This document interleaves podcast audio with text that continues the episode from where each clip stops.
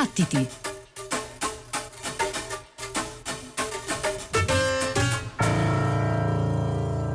Stepping out in red, all awash in the spumy gore of it. Mounting barbed steeds to ride roughshod, or bury the bard to fuse with the muse before the wipeout scarpering the oozing sludge, a detritus of despair to further foul the filthy, fetid air, a mangled mash of metal and mud, mortality denied in the seeping blood of it. A sudden shrill shriek of shells, a dock and a blast explosive. Wow, what a rip! Nothing lasts. Underpants a gallery. Yep, you got it. An umber number. A kind of cubist memorial to the long dead. Balls to Picasso. Mind you, Descartes is still in bed, wrestling an ergo or two, knickers in a twist, searching out a cogito to add to the list. Oh, jeez, get me out of here! I need breath. Give me some air. Takes a dive down the stairwell, kinda counter Sisyphus. Bursts out onto the boulevard. Bloody hell! Alongside the pigeons, picking at the vomit. Kind of expressionist, gutsy and free, breaking form. Well, c'est la vie, so they say. Eat shit and have a nice day.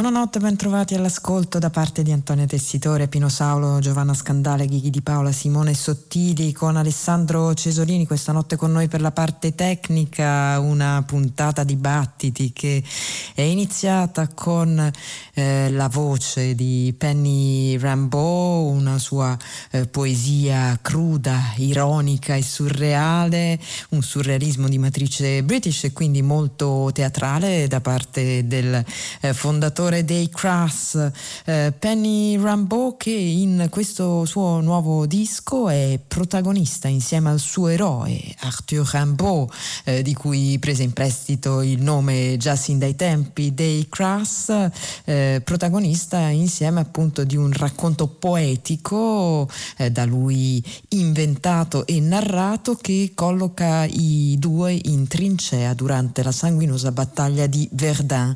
E quindi è evidente che eh, questa cosa in totale conflitto temporale con la vita di entrambi, sia di Penny Rambeau eh, che di Arthur Rimbaud.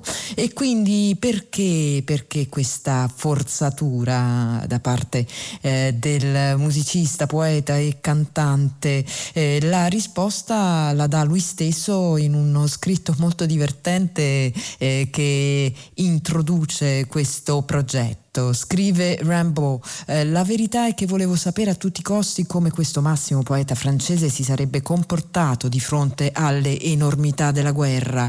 Mi sono chiesto se c'era qualcosa da imparare e da trasmettere a un pianeta ancora tanto ossessionato dal conflitto, dal dolore e dalla sofferenza. Senza sapere da dove iniziare ho preso in prestito le orecchie di John Coltrane e gli occhi di Jackson Pollock e mi sono avventurato nell'inferno vero con Arthur al mio fianco. E mh, insieme a Penny eh, Rambeau in questa eh, notevole eh, iniziativa in questo oggetto che è appunto musicale ma anche molto poetico. Abbiamo ascoltato tre eh, sassofonisti, tutti e tre al sassofono tenore, Evan Parker, Louise Elliott e Ingrid Laubrock. Il eh, disco si intitola Arthur Rimbaud in Verdun e torneremo ad ascoltarlo in queste notte dibattiti, ma ora invece è il momento di Kevin Martin eh, in arte The Bug che è uscito con un nuovo disco, si intitola In Blue, vede la voce di This Fig e noi ascoltiamo questo lavoro con un primo brano intitolato Come.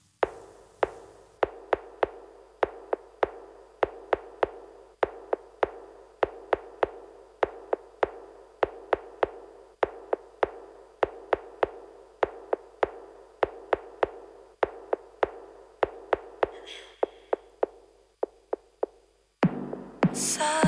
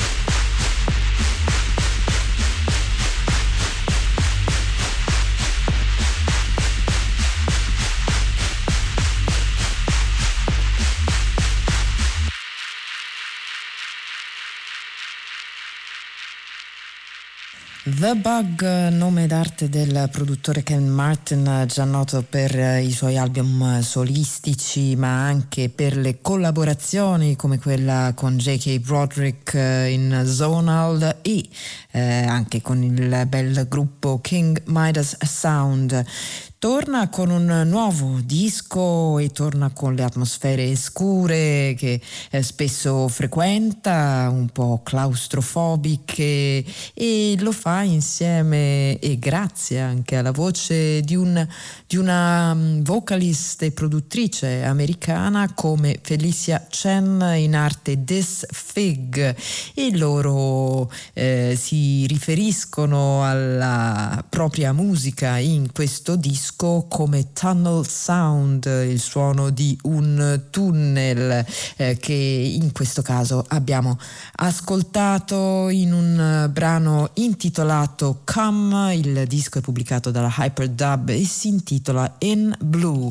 E ora usciamo dal tunnel decisamente. E troviamo un po' di luce nella musica dei Seba Kapstad, eh, laddove Kapstad è eh, città del capo capo e Seba e Sebastian Schuster, bassista ma anche tastierista che si è innamorato della eh, musica di, di, di, Città del Capo, della eh, sua ricca eh, cultura e della diversità anche che eh, si trova in quella città del Sudafrica dove il musicista tedesco è, è sbarcato nel 2013 ed è da allora eh, che porta avanti il quartetto insieme a un suo connazionale Philipp Scheibel alla batteria e ai sinti e agli effetti e a due vocalist Ndumiso eh, Manana e Zo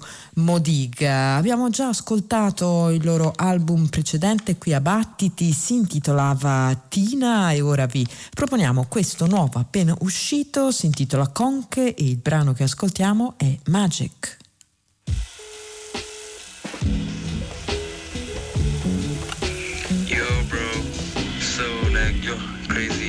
Heard it and I saw it and oh man, where do I even start? It's crazy. Like it's so good. 852 hertz in my sound waves. Breathing in and out is quite a thing. We've taken a strain. Abracadabra's not an illusion or fiction. Magic can be measured. It's not gas, liquid, nor a solid.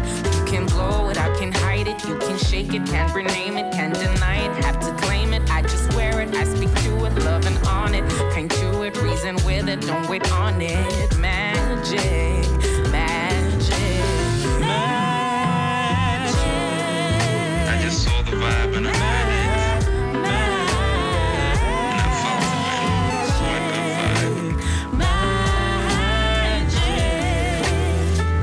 vibe. What's magic? What's magic to me? Much like the whales that swim in the sea, it's kinda rare, kinda going extinct. It's here, but don't you mind it. It's there, but please don't you try find it. You know what I mean? It's real, but kinda unmanned.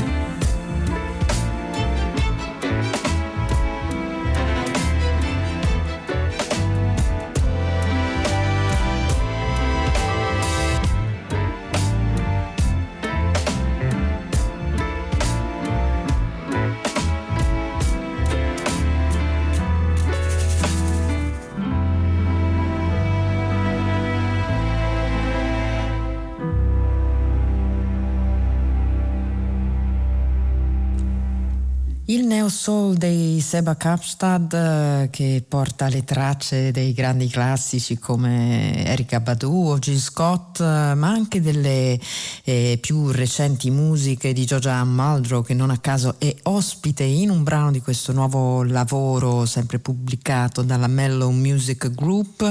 Il brano che abbiamo ascoltato invece noi eh, questa notte si intitola Magic eh, e oltre al quartetto vedeva anche la presenza di un trio d'archi, un disco pieno di luce, di speranza e di inviti all'unità e all'armonia, una dichiarazione di intenti che ritroviamo sin nel nome del prossimo, eh, della prossima band che ascoltiamo, ovvero l'Arcadia Trio di Leonardo Radicchi sassofonista di Perugia che ha studiato negli Stati Uniti, ha studiato al ben noto Berkeley College di eh, Boston, ma ha anche lavorato molto con Emergency in giro per il mondo, un'esperienza che il sassofonista eh, racconta come eh, molto importante, forse altrettanto importante per la sua arte, per la sua espressione musicale che non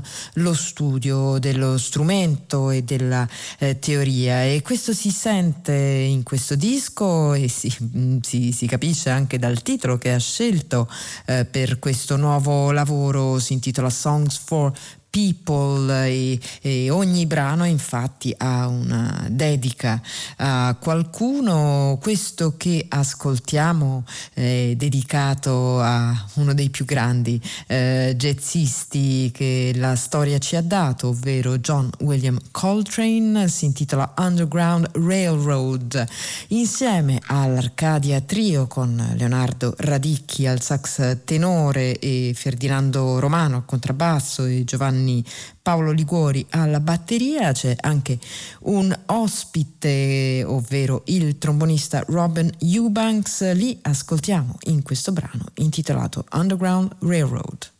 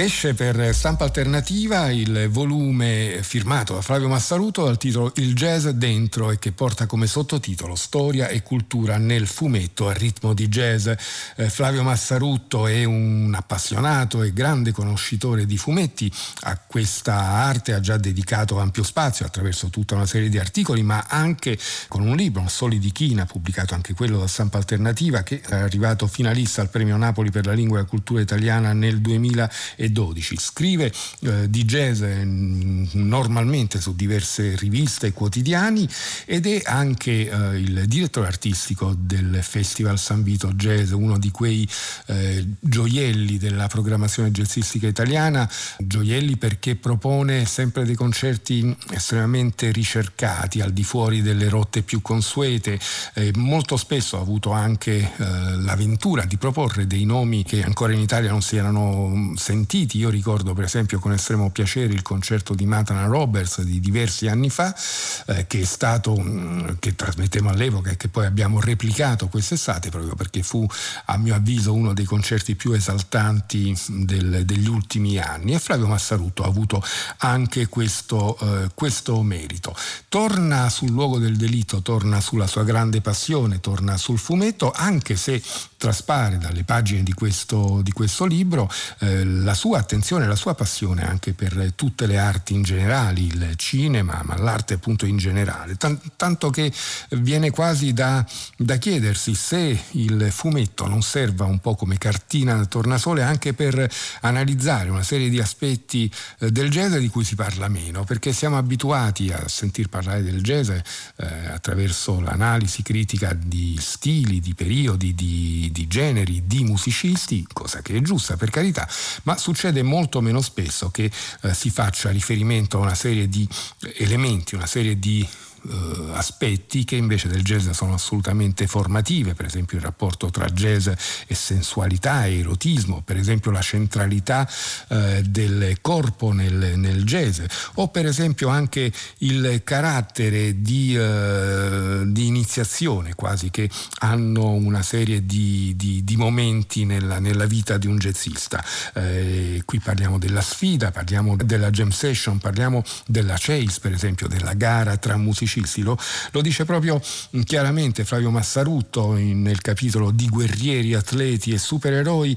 Eh, in tutte le società la competizione tra individui e gruppi viene teatralizzata attraverso le arti, il, il gioco e lo sport. Non fa eccezione il jazz, il quale ha costruito tutta una sua mitologia sui riti competitivi che solo una lettura superficiale può assimilare alla competizione economica della società capitalista. Uno dei riti di iniziazione più classici è rappresentato dalle jam session e quindi talvolta appunto viene eh, da pensare che in realtà eh, Flavio Massarutto serva raccontare i fumetti per raccontare un po' di cose eh, sul jazz di cui non si parla molto spesso. È così Flavio? Sì, esatto, eh, esatto. E, e dici bene, il, ho voluto usare i fumetti proprio come una cartina di tornasolo per far emergere eh, alcuni aspetti che sono più legati alla dimensione sociale, alla dimensione politica, eh, di tutto quello che eh, muove il jazz, che è un'arte straordinaria proprio perché eh, è riuscita e riesce ancora oggi a far emergere tutta una serie di aspetti e a muovere nella società una serie di aspetti, contraddizioni e opportunità naturalmente, per cui ci sono aspetti per così dire positivi e aspetti anche negativi estremamente intrecciati fra di loro. Io ho usato appunto questi materiali, fumetti che partono dagli anni 20 e arrivano fino ai giorni nostri, per tentare di leggere queste, queste situazioni, diciamo, no? organizzate in alcuni capitoli, si va dall'identità, dalle questioni ovviamente della rappresentazione razzializzata del musicista di jazz, eh, alla questione, ad esempio, della presenza rimossa negata delle donne, l'impatto del jazz nelle società, soprattutto europee e anche italiane, appunto con uno sguardo che di, tenta di, di, connettere appunto alla questione della rappresentazione del jazz che è avvenuta, eh, tutti lo sanno, nella letteratura, nella poesia, nel cinema, ma anche e soprattutto nei fumetti. Mi sembra che il lavoro insomma, faccia scoprire alcune cose anche, anche nuove, mi sono un po' anche cimentato a tentare di decostruire, ad esempio, alcuni miti, stereotipi con i quali il jazz viene rappresentato.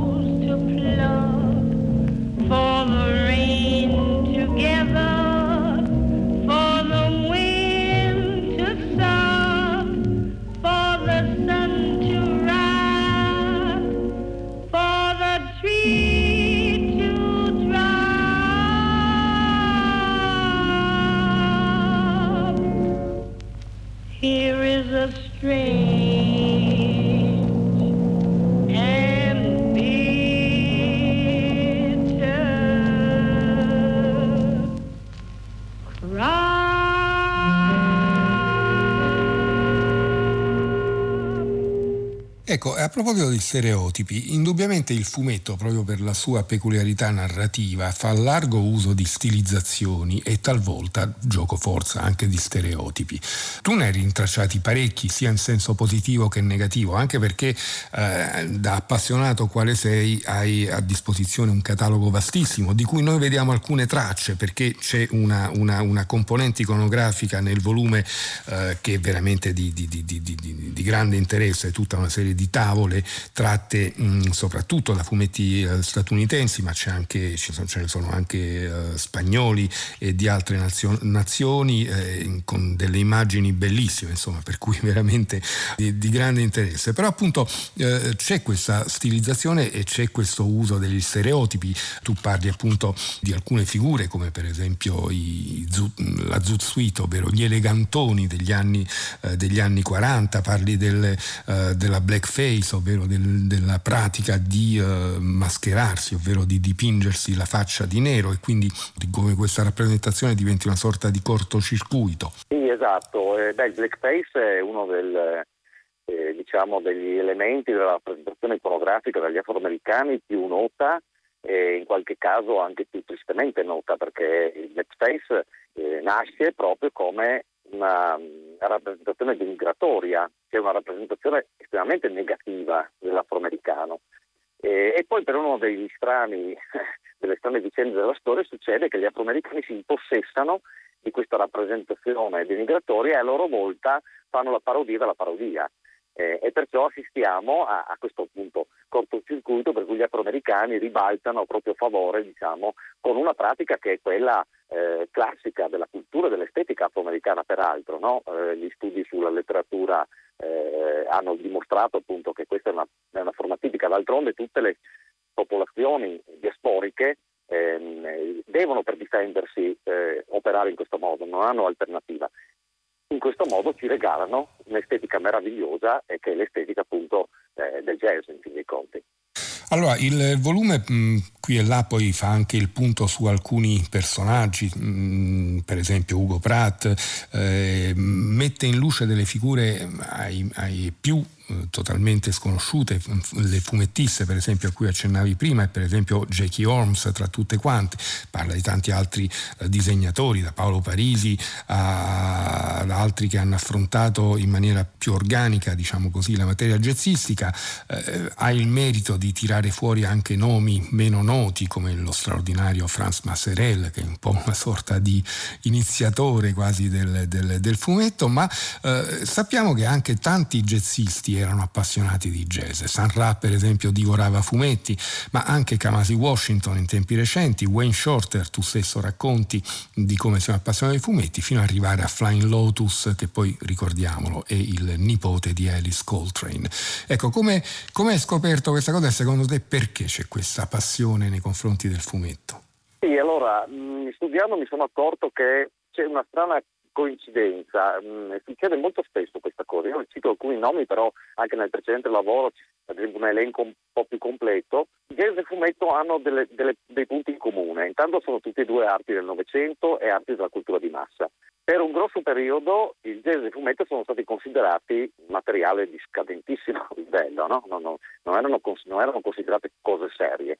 Molte persone che avevano una visione anticonformista della vita finivano, sono finite proprio per appassionarsi di questo tipo di arte, perché questi tipi di arti consentivano consentono ancora oggi, ma soprattutto eh, all'inizio, agli esordi, dei margini di libertà molto ampi e proprio perché considerate non, non interessanti, cito un esempio soltanto, no? l'FBI mette sotto controllo Jackie Horns, questa disegnatrice intellettuale afroamericana, perché è accusata di avere simpatie di sinistra. Nel faldone, che poi è stato desecretato, eh, degli agenti dell'FBI che mettevano sotto controllo questi disegnatrici di fumetti, non viene mai citato il fumetto.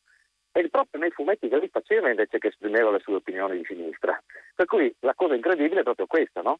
E non a caso, infatti, chi voleva esprimersi in maniera anticonformista finiva per, per fare dei fumetti o comunque per esprimersi in una musica eh, che essendo i margini aveva grandi libertà. Paradossalmente la marginalità eh, ha permesso e permetteva a questi musicisti e a questi artisti di esprimersi in maniera molto libera senza avere tutte le costrizioni, ad esempio, di esprimersi in un teatro piuttosto che in forme no, letterarie eh, accolte dall'Accademia. Questa è una, è, una, è una, costante proprio, ci sono moltissimi disegnatori, belli folks ad esempio, che si dividevano e a un certo punto hanno dovuto scegliere no, se fare i fumettisti o fare i, eh, i, i jazzisti. E appunto ne troviamo veramente tanti nel corso della storia e perciò non, è, non, non può essere un caso. È, è, effettivamente c'è un, c'è un, collegamento molto forte. Eh, per me io, la risposta che ho dato è questa, insomma, no? che ho appena espresso. Flavio Massaruto, Il jazz dentro, storia e cultura nel fumetto a ritmo di jazz, pubblicato a stampa alternativa va bene sia per gli appassionati del fumetto che troveranno tante eh, notizie eh, di prima mano e eh, tante cose inedite, tante cose che non si sanno, anche perché poi appunto parli anche del fumetto in Spagna, parli anche del fumetto in Giappone, i giapponesi si sa nutrono una grande passione per il jazz, lo ripeto appunto perché è molto molto interessante eh, la storia delle fumettiste jazz Jackie Holmes e Hazel New Levant e poi appunto eh, dei black, eh, dei black comics, ne ritrovarli proprio agli inizi e dentro c'è anche un, eh, una tua sceneggiatura per un fumetto disegnato da Davide Pascutti eh, dedicata a Pasquale Innarella e alla scuola eh, popolare di musica che eh, porta avanti da anni. Grazie a Flavio Massarutto e alla prossima volta. Allora. Grazie, grazie a voi.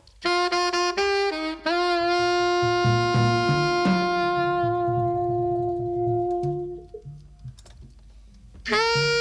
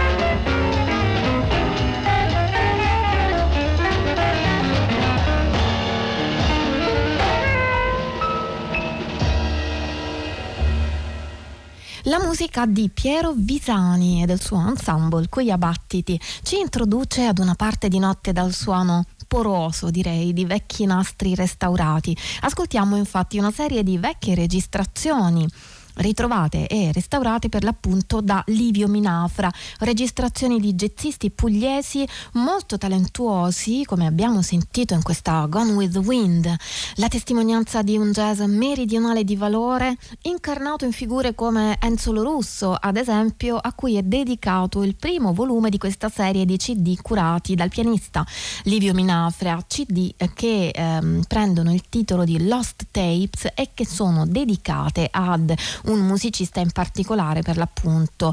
Uh, in questo caso si tratta di Enzo Lorusso, lo abbiamo sentito prima suonare nel gruppo di Piero Visani. Enzo Lorusso era un clarinettista, strumento con il quale si è appassionato al jazz e che ha affiancato presto anche al sax contralto, mm, uno strumento con il quale si è cimentato a partire dal primo dopoguerra.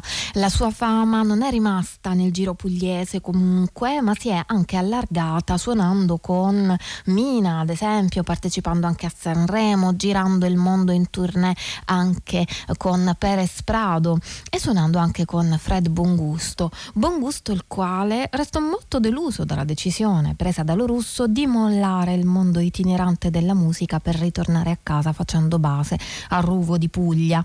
Pare che una sera passando dal paese di Lorusso, da Ruvo appunto, Bongusto non volle neanche salutarlo. Ma Lorusso ha preferito preferito stare vicino alla sua famiglia fino alla sua prematura morte avvenuta a soli 35 anni per un incidente stradale. Eccolo ancora al sax baritono The Sweetest Sounds, Enzo Russo.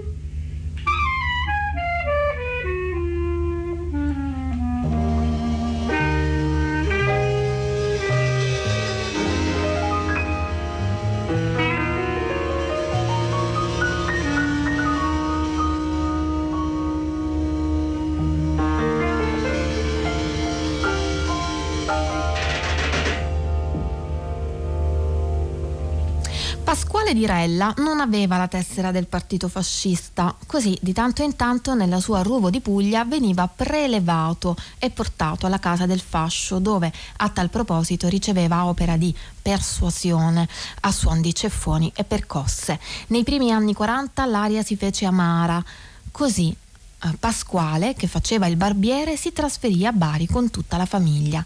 La storia ci insegna che il 25 aprile del 1945 l'Italia fu libera. Tuttavia dal 1943 molta parte del sud Italia, un po' autonomamente, vedi Napoli, un po' con l'aiuto degli americani, poté già voltare pagina. A Bari gli americani, in cerca di musicisti per la loro orchestrina, avevano saputo di una famiglia in cui c'era un clarinettista. Fu così che Dirella, nato il 9 gennaio del 1927, allora sedicenne e imberbe clarinettista, cresciuto anni prima a Ruvo di Puglia alla corte dei fratelli Amenduni, veniva regolarmente prelevato con una camionetta per andare al quartier generale americano in via Sparano a suonare. Questo si legge nelle note di copertina del secondo dei volumi curati da Livio Minafra, Lost Tapes. Questo secondo volume è dedicato a Santino Dirella, clarinettista. Eh, era la prima parte proprio delle note di copertina, così Santino Dirella, questo clarinettista, conobbe probabilmente presente anche il brano che abbiamo ascoltato, When I Fall in Love, grazie al contatto con gli americani che chiedevano un po' di musica, della loro musica.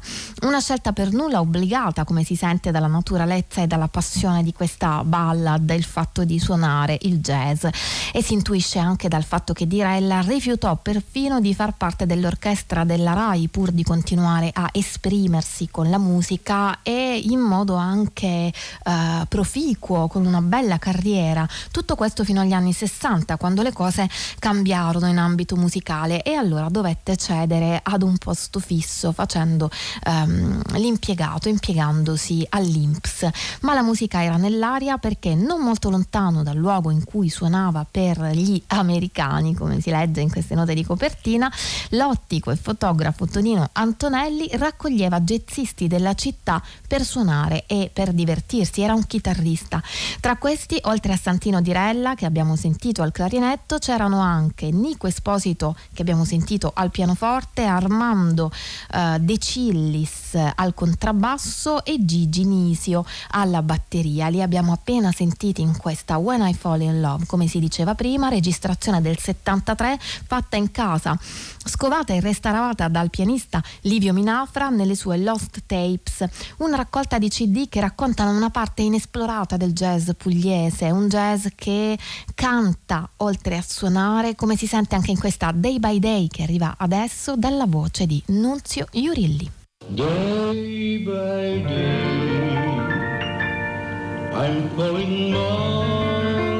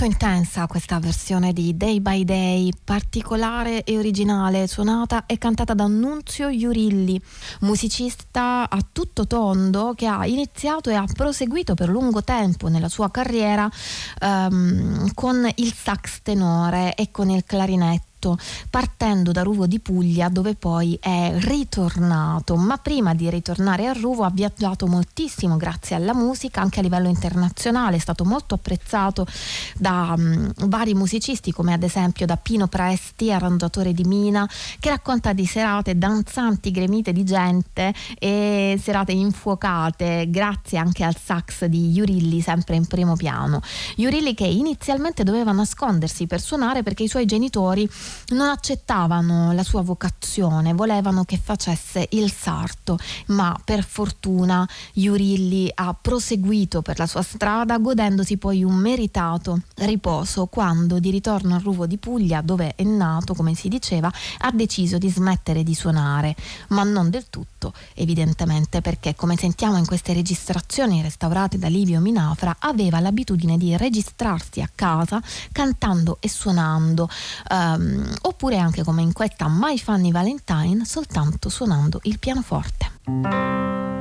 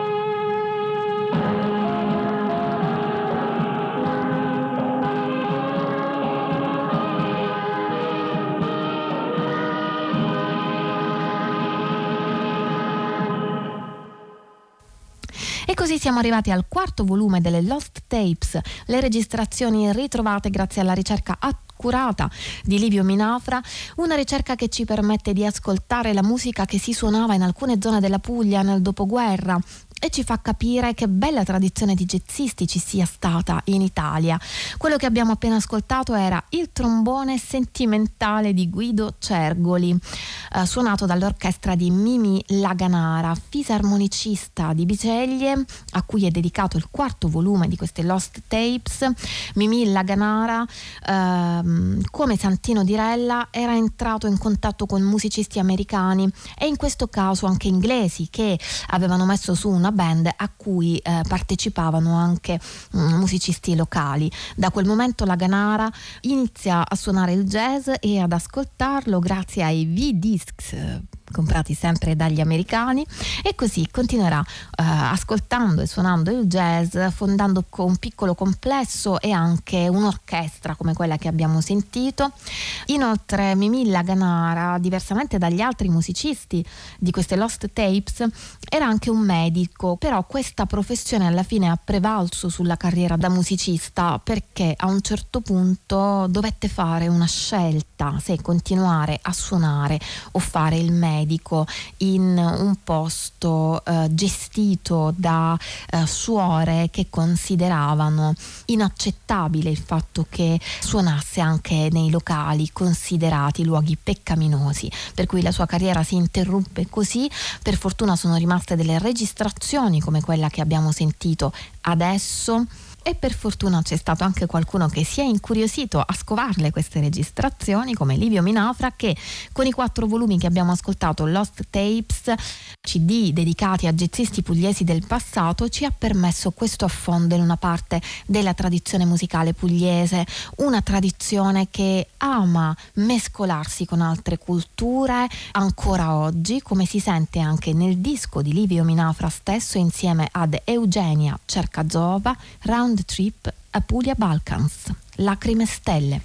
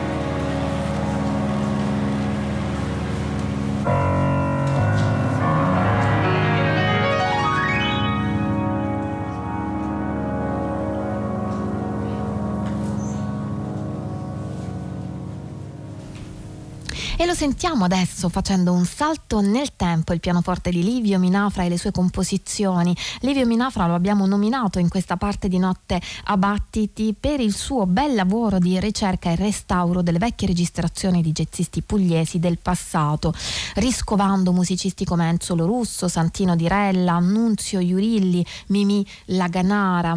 E adesso ascoltiamo, abbiamo ascoltato la sua musica e continuiamo a farlo. Musica registrata dal vivo al Talos festival fondato eh, e curato da suo padre Pino Minafra e nel quale hanno transitato grandissimi musicisti del jazz internazionale negli anni.